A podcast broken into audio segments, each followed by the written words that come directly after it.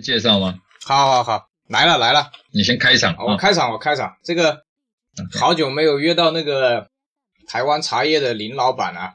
然后呢，林老板，嗯，刚好他上次那个二零一六年春季的那个金萱啊，因为我上次认识林老板的时候买的是一五年的那个金萱，那所以呢，这个一六年的金萱呢，他说这个，呃，托老天爷的福啊，那个质量还可以。然后呢，我又我又找林老管买买买买了一罐，哎，然后呢，这个今天早上朋友圈跟微博呢，也是用那个我爷爷我爷爷有一把紫砂壶啊，是文革时期的，就是跟大家科普一下啊，这个紫砂壶有一个叫文文文革泥啊，文革的泥巴，就是指的是紫砂在宜兴那个地方，它堆了十年，因为由于文革动乱。那么反而对它是个好事情。一般的紫砂壶可能就是开采出来就做了，它那个紫砂是放了大概十年嘛，文革，那实际上是极品中的极品的啊。虽然也是一个手工壶，也没有什么大师的印章啊。就是对于我来说，我家里所有的古董我都可以不要，唯独这把壶我是拿回来了。然后我我们家其他的清朝的什么古董全部被我亲戚拖到国外啊，拖到北京去了。唯独这把壶我是要回来，因为这把壶小时候我是拿来喝了雪碧的。小学时候喝雪碧，夏天，你给大家这个 放个两三天都没问题。后来这个紫砂壶，哎，泡了各种各样的茶嘛。后来遇到林老板之后，林老板就跟我说，这个壶呢要好好收着，好好保养。哎，我也是尽量的保养啊，尽量保养。这种壶夏天最热的时候放在家里，绿茶放个两三天都不会坏。这个太牛逼了。然后呢，今天呢就用这把文哥尼的壶呢，就泡了那个，呃林老板的那个台湾茶。因为之前我是用那种，哎玻璃器皿，玻璃器皿有热泡，有放到冰箱里面冷泡。然后呢，一直呢不太得要领啊，做不到林老板这种可以泡个七八泡、十泡，我大概三四泡、四五泡就不行了，没有天分啊。然后呢，前两天呢，朋友圈里面林老板写了一篇比较简短的关于如何泡好台湾茶的一篇文章。哎，我看了之后写的很不错。那么呢，现在欢迎林老板来来来来来跟大家科普一下吧。来，欢迎。哎，大家好。那个，我我其实，在去年底的时候有写过一篇哈，也是如何泡好台湾茶，但是那个又又更为进初阶版一点，那是针对没泡过，然后大家用盖碗来泡，呃，比较简比较简单的方式。那但是有些人觉得哎这样不够好喝，所以我我后来呀，嗯，我就一直在找时间写写一篇我在台湾是怎么泡茶，我们怎么把茶泡好喝，一些比较细节、比较秘籍的的的部分呢。我在前几天把它写出来，那当然回想是比较多，但是因为啊，这个泡好台湾茶其实最主要的关键是温度啊。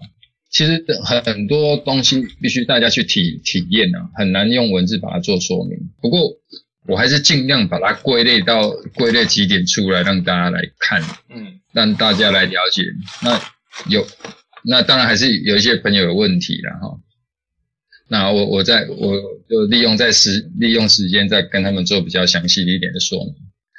那其实我我现在就大概跟大家讲一下说怎么去掌握。然后怎么把台湾茶泡得好？OK，好。那因为台湾茶目前的主力消费市场是轻发酵的高山乌龙茶为主，那所以我我就用怎么泡好这个轻发酵高山乌龙茶的的这个通报方式跟大家介介绍了。嗯，那呃，其实，在台湾呢。大绝大部分人在泡茶用的是紫砂壶，那其实紫砂壶的挑选是非常重要。嗯，那我会建议大家选择比较薄胎的壶，胎壁不要太厚。嗯，因为胎壁如果厚的话，哈，嗯，它容易闷，上温不容不容易上温，然后会导致茶在壶里面闷热，温度过高。哎，你背景有个什么声音？那个声音会一直影响我听不到自己讲话。没了没了，我拿出去了，我拿出去了。好，抱歉抱歉。没事没事，哎，我我我提个问题啊，嗯哼，你说紫砂最好的是在宜兴嘛？那么在八十年代之前，蒋蒋经国开放两岸之前，那些原料从哪里来？嗯紫砂的来哈，呃，首先你刚刚说紫砂壶最好的在宜兴，这句话有一点问题哈，啊啊，应说。应该是说，呃，因为紫砂壶大部分都在宜兴做，嗯。都在宜兴做嘛，嗯。那宜兴有适合的土，跟跟所有工艺最好的人在宜兴，对，大部分在宜兴，所以基本上宜兴的壶是比较好的，但是你不能代代表宜兴的壶就是最好的啦，哈、因为可能有些人在其他地方做的也不错啦。啊那我我觉得先不要说最好的壶来自于宜兴，嗯而是而而只是说，哎，它是产地嘛，它是这个代表性的地方。呃不是啊，我的意思是那原料啊，你你在两原岸对峙的时候，对啊，这这些这些壶都不是台湾做的啦，都是宜兴做的啦，那都是以前走私过来的。啊啊啊啊啊啊啊！都是走私过来的。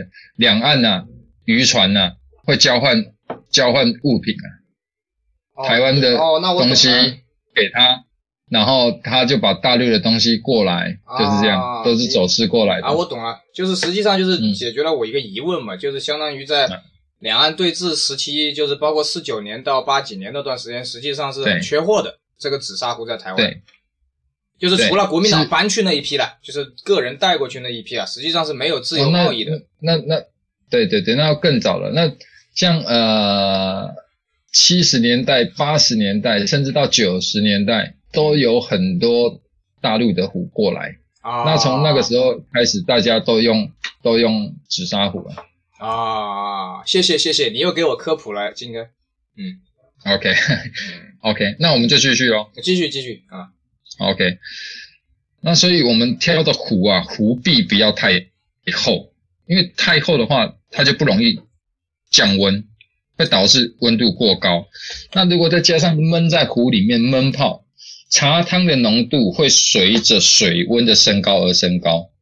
那一些茶叶的物质，例如茶多元分裂在高温下，会让茶汤苦涩的一些物质，例如单宁酸啊、咖啡因、茶碱、儿茶素这些化学物质会有较单比较大的单位的溶出速率啊，意思就是说这些会影响茶叶口感苦涩的东西，会用比较快的速度冲出来是啊是啊，哦，所以不能闷。所以我们挑一一把合适的壶是很重要的啦，相当关键。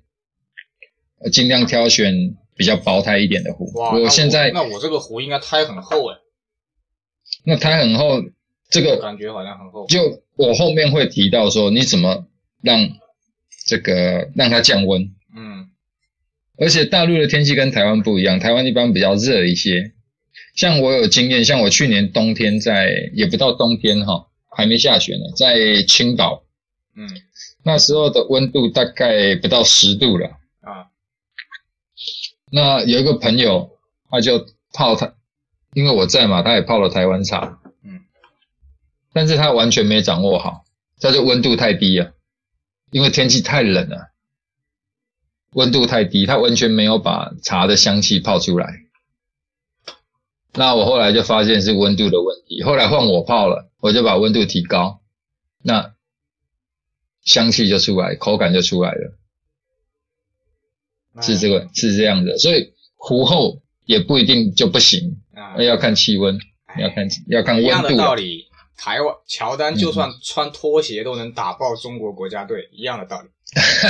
哎 这倒是哈。哎 OK，好，好那还有一个重点就是，我我们我们这把壶，如果你都泡台湾茶了，已经你决定拿来泡台湾茶，我就建议你不要再泡其他的茶了哈，因为它呃这就是会形成大家所说的串味。那台湾茶是以香气这个优雅的香气著称的哈。那你如果如果泡了其他茶，口味比较重的，那这个香气啊口感就会大打折，大打折扣哦。所以建议大家就就一只壶就专门泡一款茶一种茶了哈。嗯，泡乌龙就泡，就不要再再再换了。OK，那我们壶挑好了以后啊，就准备要投茶了嘛，哈，要准备投茶进去。那投茶进去哈，呃，很多人会问说要投多少茶，但大家先不要急，你在投茶进去之前呢，你千万要记得做温壶这个动作，先用滚水温壶。嗯嗯嗯嗯。那温壶哈，除了你可以清洁茶壶内部以外，而且你还能够提高茶壶的工作温度，那就会减少你真正开始要泡的第一泡之间的温差。啊，我不知道大家理不理解这一段话哈？温差就是说，你这是本来是在室温下，可能只有二十二十多度，那你待会是会冲一百度的滚水进去，嗯嗯嗯，那这个这个温差就有接近七十度嘛。OK，那如果我们先温的。把壶的温度提高到五六十度，甚至六七十度，然后待会你再注入滚水以后，那里面的温差就降低了，变成只有二三十度了。那这个减少温差，它有助于茶叶的舒展，也能够减少苦涩的释出，然后进而提高香气跟口感。好，所以温壶这个动作是很重要的。那有些人是会温润泡，就是大家说的洗茶啦，啊，嗯，但通常我告诉人家不用洗茶，但是如果你坚持要洗茶也可以，但是你要尽快的把对对对水再倒出来，不要再浸泡它了，啊，因为这样会影响影响我们后面的口感。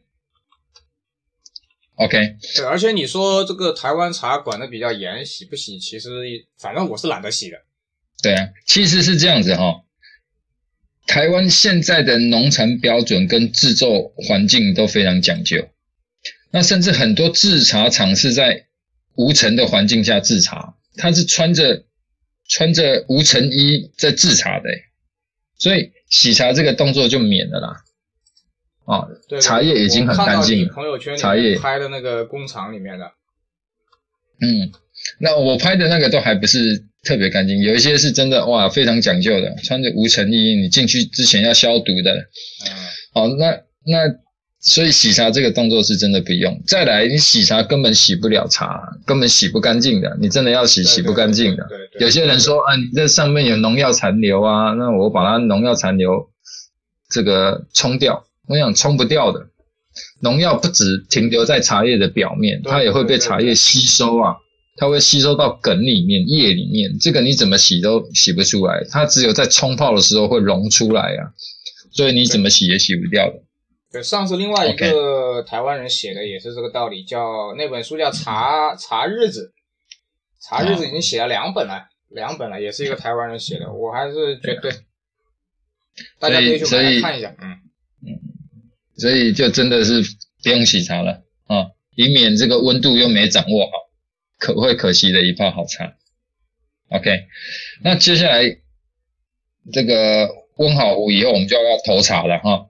那很多人问我投茶量要放多少茶才对，那其实这真的没有一定的标准。那我就我的经验告诉大家哈，其实，在呃台湾来说哈，台湾的比赛茶的泡法是茶。跟水的比例是百分之二冲泡啊？怎么说呢？就是用三公克的茶，用一百五十 CC 的沸水来冲泡，但是浸泡的时间是长达五到六分钟，而且只取第一道茶汤来作为品鉴。哦，这是比赛茶的泡法。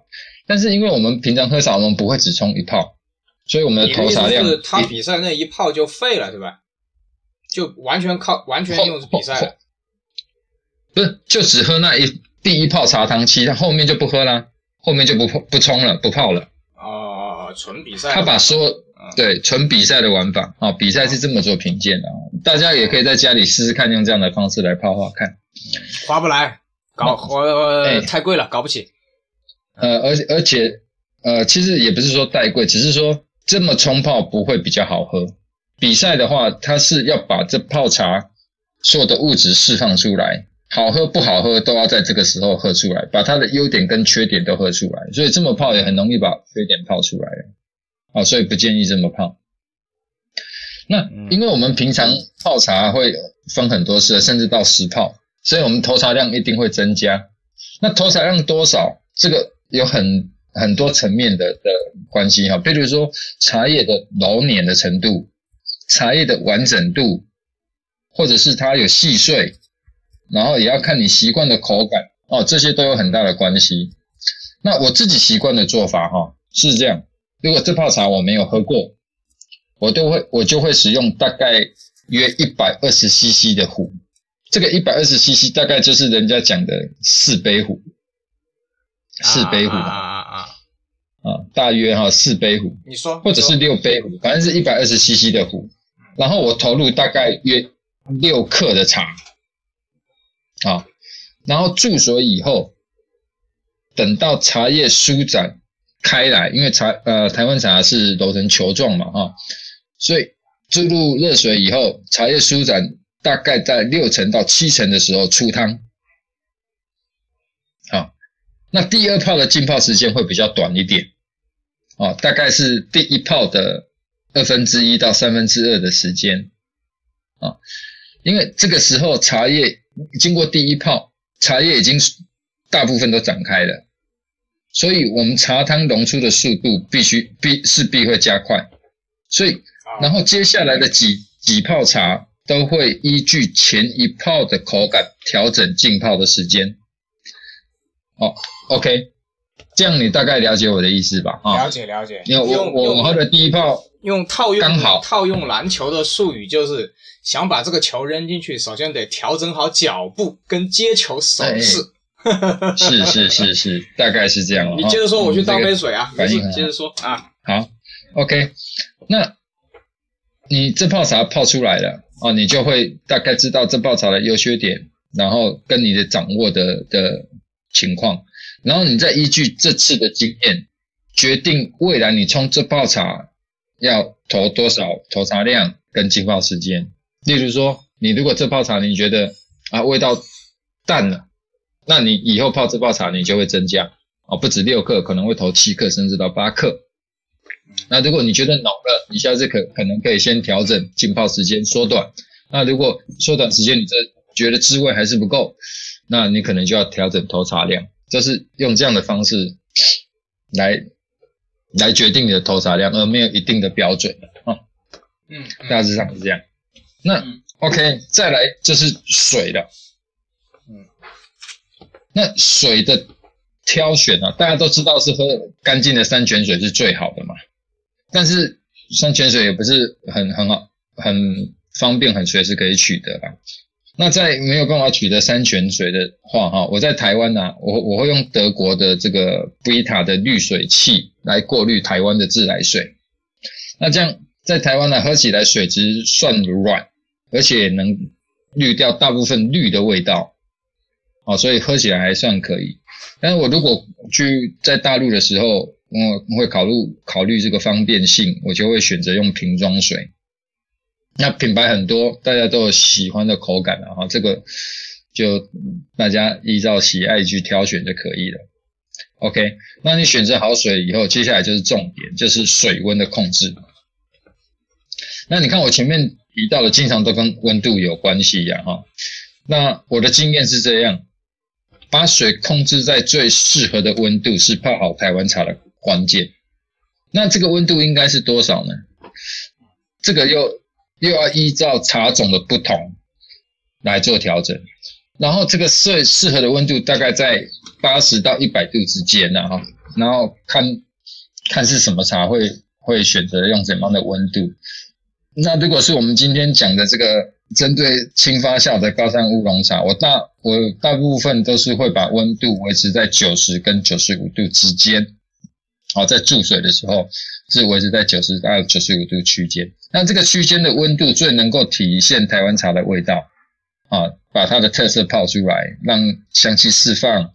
入口的时候也不会太烫啊，入口因为入口烫会破坏甘醇的口感。那怎么控制水温哈？我是这么做，通常我在水刚沸的时候，嗯，我就会把水关，我火关掉，因为过度煮沸的水会破坏水质，影响水质的软硬度。这个《茶经》里面都有提过，都有提到了哈。一沸、二沸、三沸啊，三沸的时候就不适合饮用，这个都有提到。OK，那所以在水刚沸的时候，我就会把这个水关掉了。嗯，然后这个时候刚沸的水，还是要、就是要靠各位自己去观察这个水，然后手动。哎，对对，啊，我我的做法是这样。OK，那你这个刚沸的水，你马上就要先进行温壶，用最高水温的水来温壶。那我们在注水的时候有个讲究哈，我建议大家去挑选比较细长嘴的煮水器，那个壶嘴是比较细长的，因为啊比较细、比较细长的煮水器哈的这个壶嘴哈，它就有助于你可以很轻、很细的注水到你的壶里。这个过程当中也有利于降温，而且不会温度太高刺激你的茶叶。OK，啊，你挑选这个煮水器是是有利于这个降温，然后也助于茶叶的舒展了啊。嗯 OK，然后这个这个时候你的水温就已经逐渐在降低了，对不对？嗯啊，已经逐渐在降低了。嗯 OK，、嗯然后你在温壶的同时，哈，在温壶的同时，你就要呃准备你我们待会要泡的茶啦，嗯，把茶叶拿出来，然后温壶的过程大概是一分钟左右，要一大概一分钟？哎，大概一分钟，啊，不是马上，其实不是马上烫完倒掉就啊哎，不是马不是马上不是马上，马上的话温度提高还不够呢。哦，温度提高还不够。我今天可能就是烫，我是用我那个文格尼的那个壶，很久没用嘛，我就先用用热水洗了一下，然后呢用那嗯个烧开的水烫了一下，烫了一下，然后摇了一下，我就倒了嘛，倒了然后就丢茶进去温还不。够，所以这个温差也会大，所以泡起来会没那么好喝。OK，那你你大概温了一分钟嘛，哈，在这一分钟的当中，你就可以准备你大概要喝的茶了嘛，对不对？OK，然后这个时候你时间到了哈，壶的温度提高了，那壶里面的水就把它倒到公道杯里面，然后也去把公道杯做温壶提温的动作。啊，那、呃那你你的啊不，紫砂壶，我一直以为那个洗那个杯子是个很装逼的事情，它到底洗杯子有啥好处啊？洗杯子第一就是让要喝你茶的人告诉你，我把你的杯子洗干净嘛，嗯嗯嗯啊，这是第一点。第二点，提温，把杯子的温度提高，也是减少温差。哦哦哦哦哦，哎你的意思是说那个茶汤出来倒到冷杯子里面不好？其实一般人喝不太出来的，是啊但是你如果要把它泡好喝的话，你如果想要做到，讲究的话哦或者是你的口感已经提升到这个程度的话，你就会喝出差别啊好。这样你理解啊？啊，理解了理解了。好，那我们现在就要开始投茶了哈。你你壶里面的水已经倒到公道杯里面，这个时候就投茶了。那投茶进去以后，就马上注水，马上注水。那注水到壶里面，这时候温度已经降下来了嘛？这时候的温度就大概会降到九十到九十五度之间了。哦，因为我们从刚停火到现在已经一段时间了。OK，注水以后，盖上壶盖。但是其实这个是重点哦，嗯盖不盖壶盖哈，我会依照当时的气温做决定。如果是比较冷的天气，温度比较低的环境下，我会盖上壶盖，甚至在壶上面再淋上热水，有利于它保温。就像我刚举的例子，我在青岛，我就是把温度做提高。啊啊啊啊！就是福建人的功夫茶要往那个，包括广东人哎很多就是往那个哎壶上面再淋嘛。做做体温，做体温的动作。OK，但是如果是在很炎热的气候环境，譬如像台湾的夏天，我甚至连壶盖都不盖上，让它持续降温。哦，我可能就是盖了盖子，可能要不要盖刚才，嗯，那那你都可以试试看哈，依照你你觉得好的口感去做一些调整。那那那你这样说，那一罐一会儿就试没了。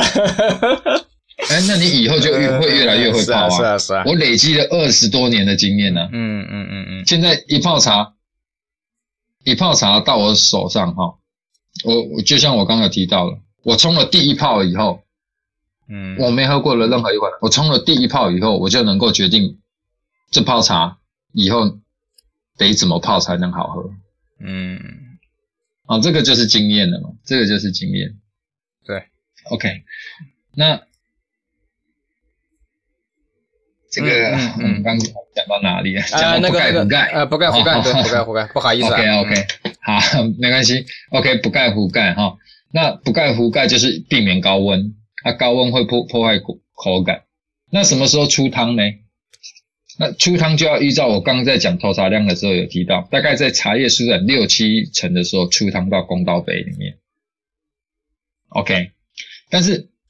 你在出汤到公道杯里面的时候，你在等茶叶舒展开来的时候，这个时候你在等的时候，你可以用公道把公道杯温公道杯的水去温杯啊，去温杯子。你在等待的时候，你就可以去温杯子，那公道杯里面就空了嘛，哈。那你在你在。那这个时候你就出汤到这个公道杯里面了嘛，哈。那你出汤到公道杯里面以后，哈，你别忘记客人的杯子里面还有水，在温温杯子的水。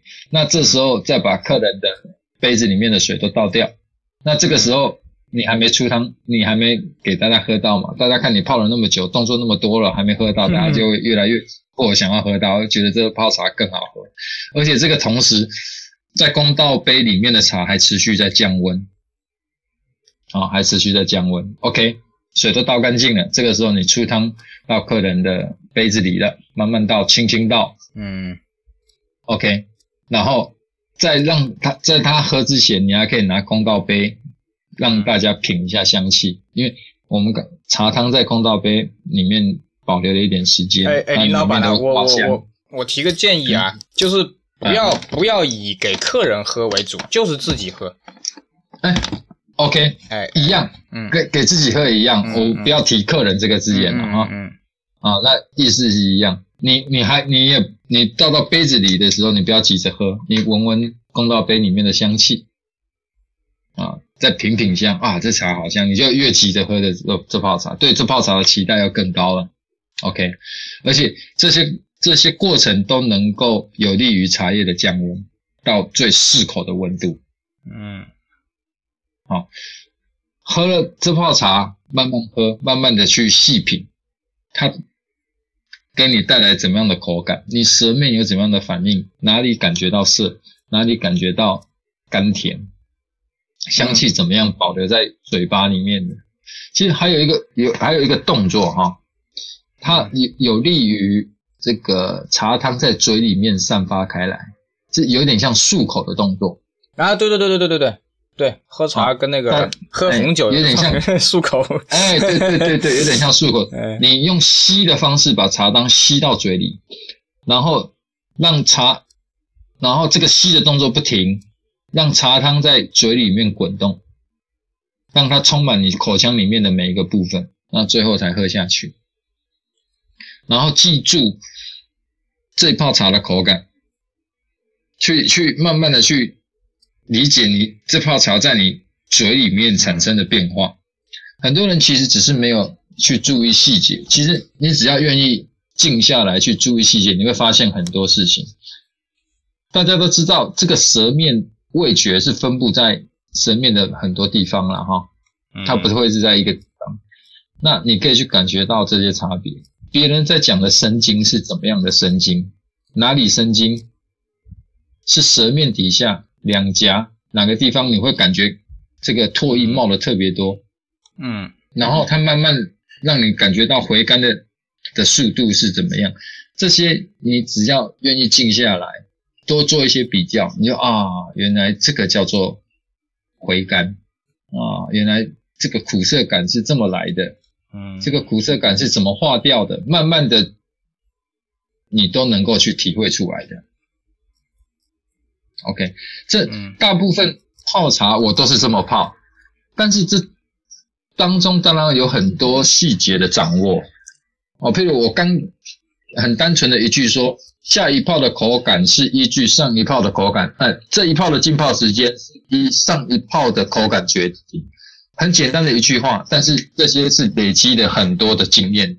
对对对，对对，好，那这些大家可以去慢慢体会，用用我文我刚讲的内容，然后大家慢慢的去，哎，去慢慢的去了解，慢慢去体会这当中的差别，这场当中的差异。那你细节注意的越多，你就越有越有机会把这泡茶泡好。嗯大致上是这样子啦。嗯，好，你你觉得你觉得有什么不清楚的地方吗？不清楚啊。哎呀，我觉得这个事儿啊，很多事都是一样的，嗯就跟这个泡茶跟学英文啊，包括哎买鞋啊、修鞋啊，年纪越大，我感觉越是一样的。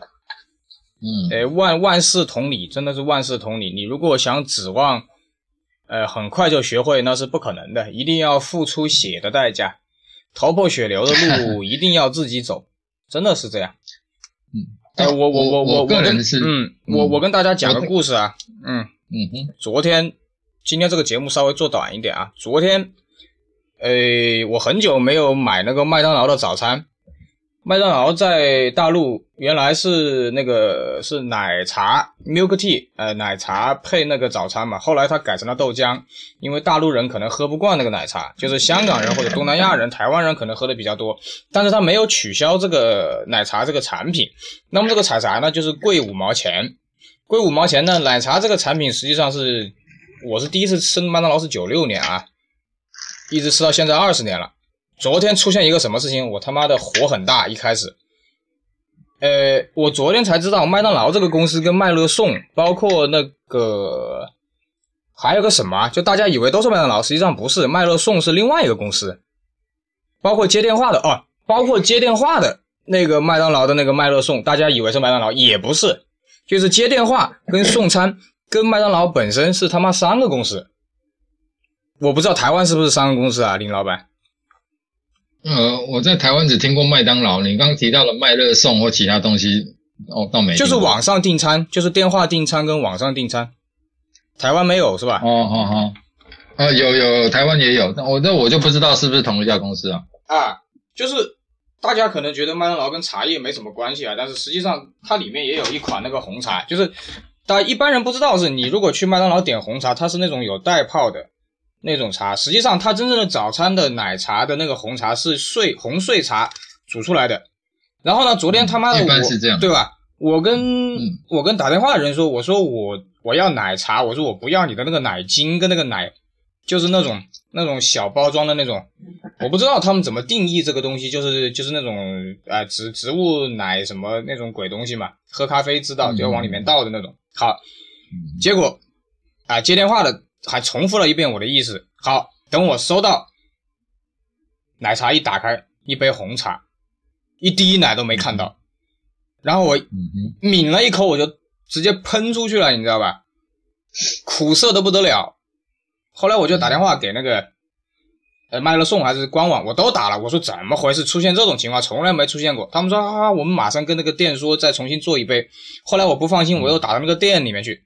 那个店里面那个接电话那个人呢，脾气比较暴躁，你知道吧？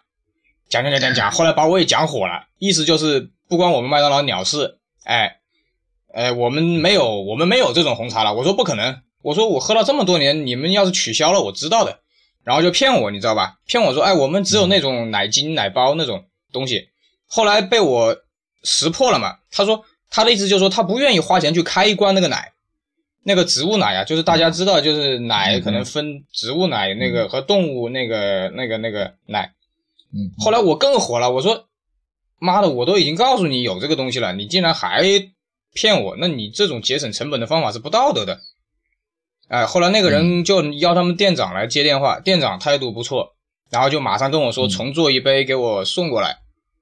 嗯，哎，我说首先站在一个消费者角度，我提的要求不过分，我花了钱，你他妈给我货不对半，然后你还骗我说已经没有那个奶了，只有那个奶包奶精，我说那玩意对人体有害的，植植植物那种东西，嗯。哎，后来那个店长亲自去督促做，做出来的奶茶，我觉得还是我觉得评价还是不错的，所以我跟那个店长后来我跟他沟通，我说真的是人呐、这个东西好不好是其次，这个人有没有用心去做，有没有按流程做才是最关键的。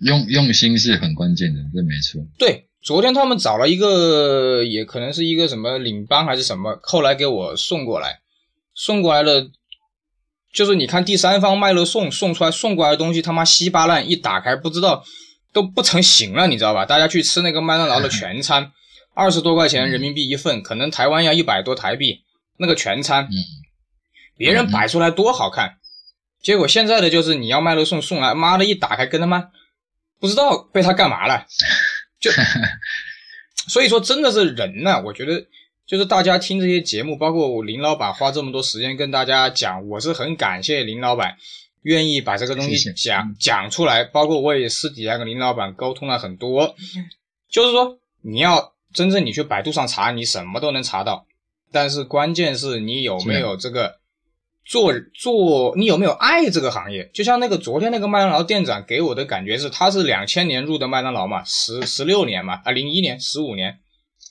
他给我的感觉是他是热爱这份工作的。嗯，哎，你你可以说你人各有长处有短处，如果你脾气火爆，你就不要接电话，你去做事，你找一个脾气好的来接电话。我的脾气算好的，昨天我都火了，你知道吧？因为我认为我喝了二十年麦当劳，你竟然告诉我没有了，然后你还骗我说没有这个奶了，你明明是不愿意不愿意这个节省成本嘛，不愿意开一罐奶嘛。那我说你竟然卖，我给了钱，你就得货要对半嘛。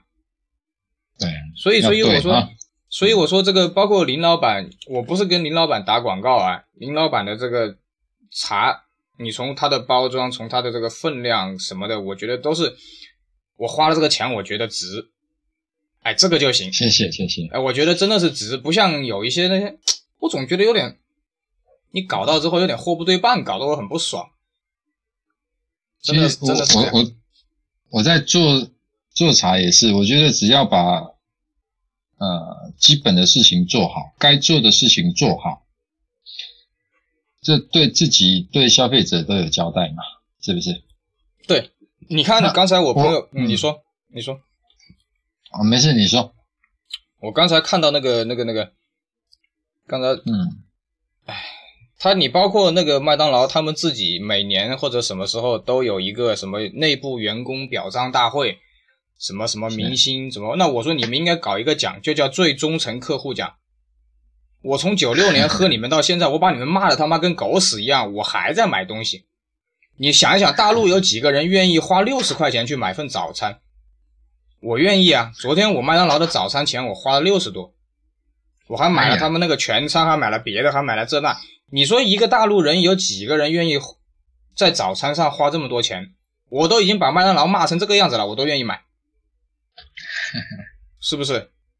你可以说我上瘾的客户，嗯哎，你可以说我上瘾，可以说什么？因为之前前几年有一次麦当劳也是发生了一个事情，就是别人想在他那充个电，他不让，就态度很恶劣。啊，哎，我后来还因为这个事情，我还我还去到他们，就是我还也是为这个事情我也投诉过嗯啊嗯，所以我说我都把你们骂成这个样子了，我还愿意来消费，而且不是普通的去你们店里面买那种普通的套餐，我是为了买个早餐花了六十多，你还要我怎么样？你还在跟我货不对半，嗯你还在骗我。这你你如果哪个你哪怕肯德基跟汉堡王如果能做出跟你一样的奶茶，老子这辈子不买麦当劳奶茶，我就这样讲的。我现在没有替代品，对不对？自己泡吧。虽然我自己泡，但是我始终没有麦当劳的那个机器跟它的那些工具来测量，因为麦当劳是工业化的嘛，是 SOP 嘛，嗯它包括它煎蛋，为什么我们煎不出来那个蛋？麦当劳的炉子跟它用的油跟我们都不一样，一般人在家里不可能变个那样的炉子出来。对呀、哎，所以我说不是说客客户忠诚度，如果有一天有一个台湾老板比林老板做的更好，那对不起，那我一定去选另外那个台湾老板，而不会选林老板。这就是实话，真的是这样。所以所以我们也必须要要要在进步了啊。嗯，行行行，今天就聊这么多，感谢林老板啊，抽空。好，好好好，改天我们再对，今天就再聊其他部分，今天讲一下这个，下一期可能就具体的讲，比如说从金轩开始来讲金轩，好不好？会，我接下来会有一系列的东西出来哈，嗯然后呃，可能是包含的茶种的介绍啊，台湾的一些主要的一些产茶的山头啊，然后主流的轻发酵跟传统的重发酵啊，这些我都会慢慢的有有东西出来，再跟大家慢慢的聊这些东西。好，好，好，好，好，好，这个节目可能要今天晚上或者明天我再发出来，好不好？到时候麻烦林老板也转到你的那些台湾的什么朋友圈啊，给大家都听一下。好，好好，然后谢谢林老板，再见，再见。好，谢谢，再见。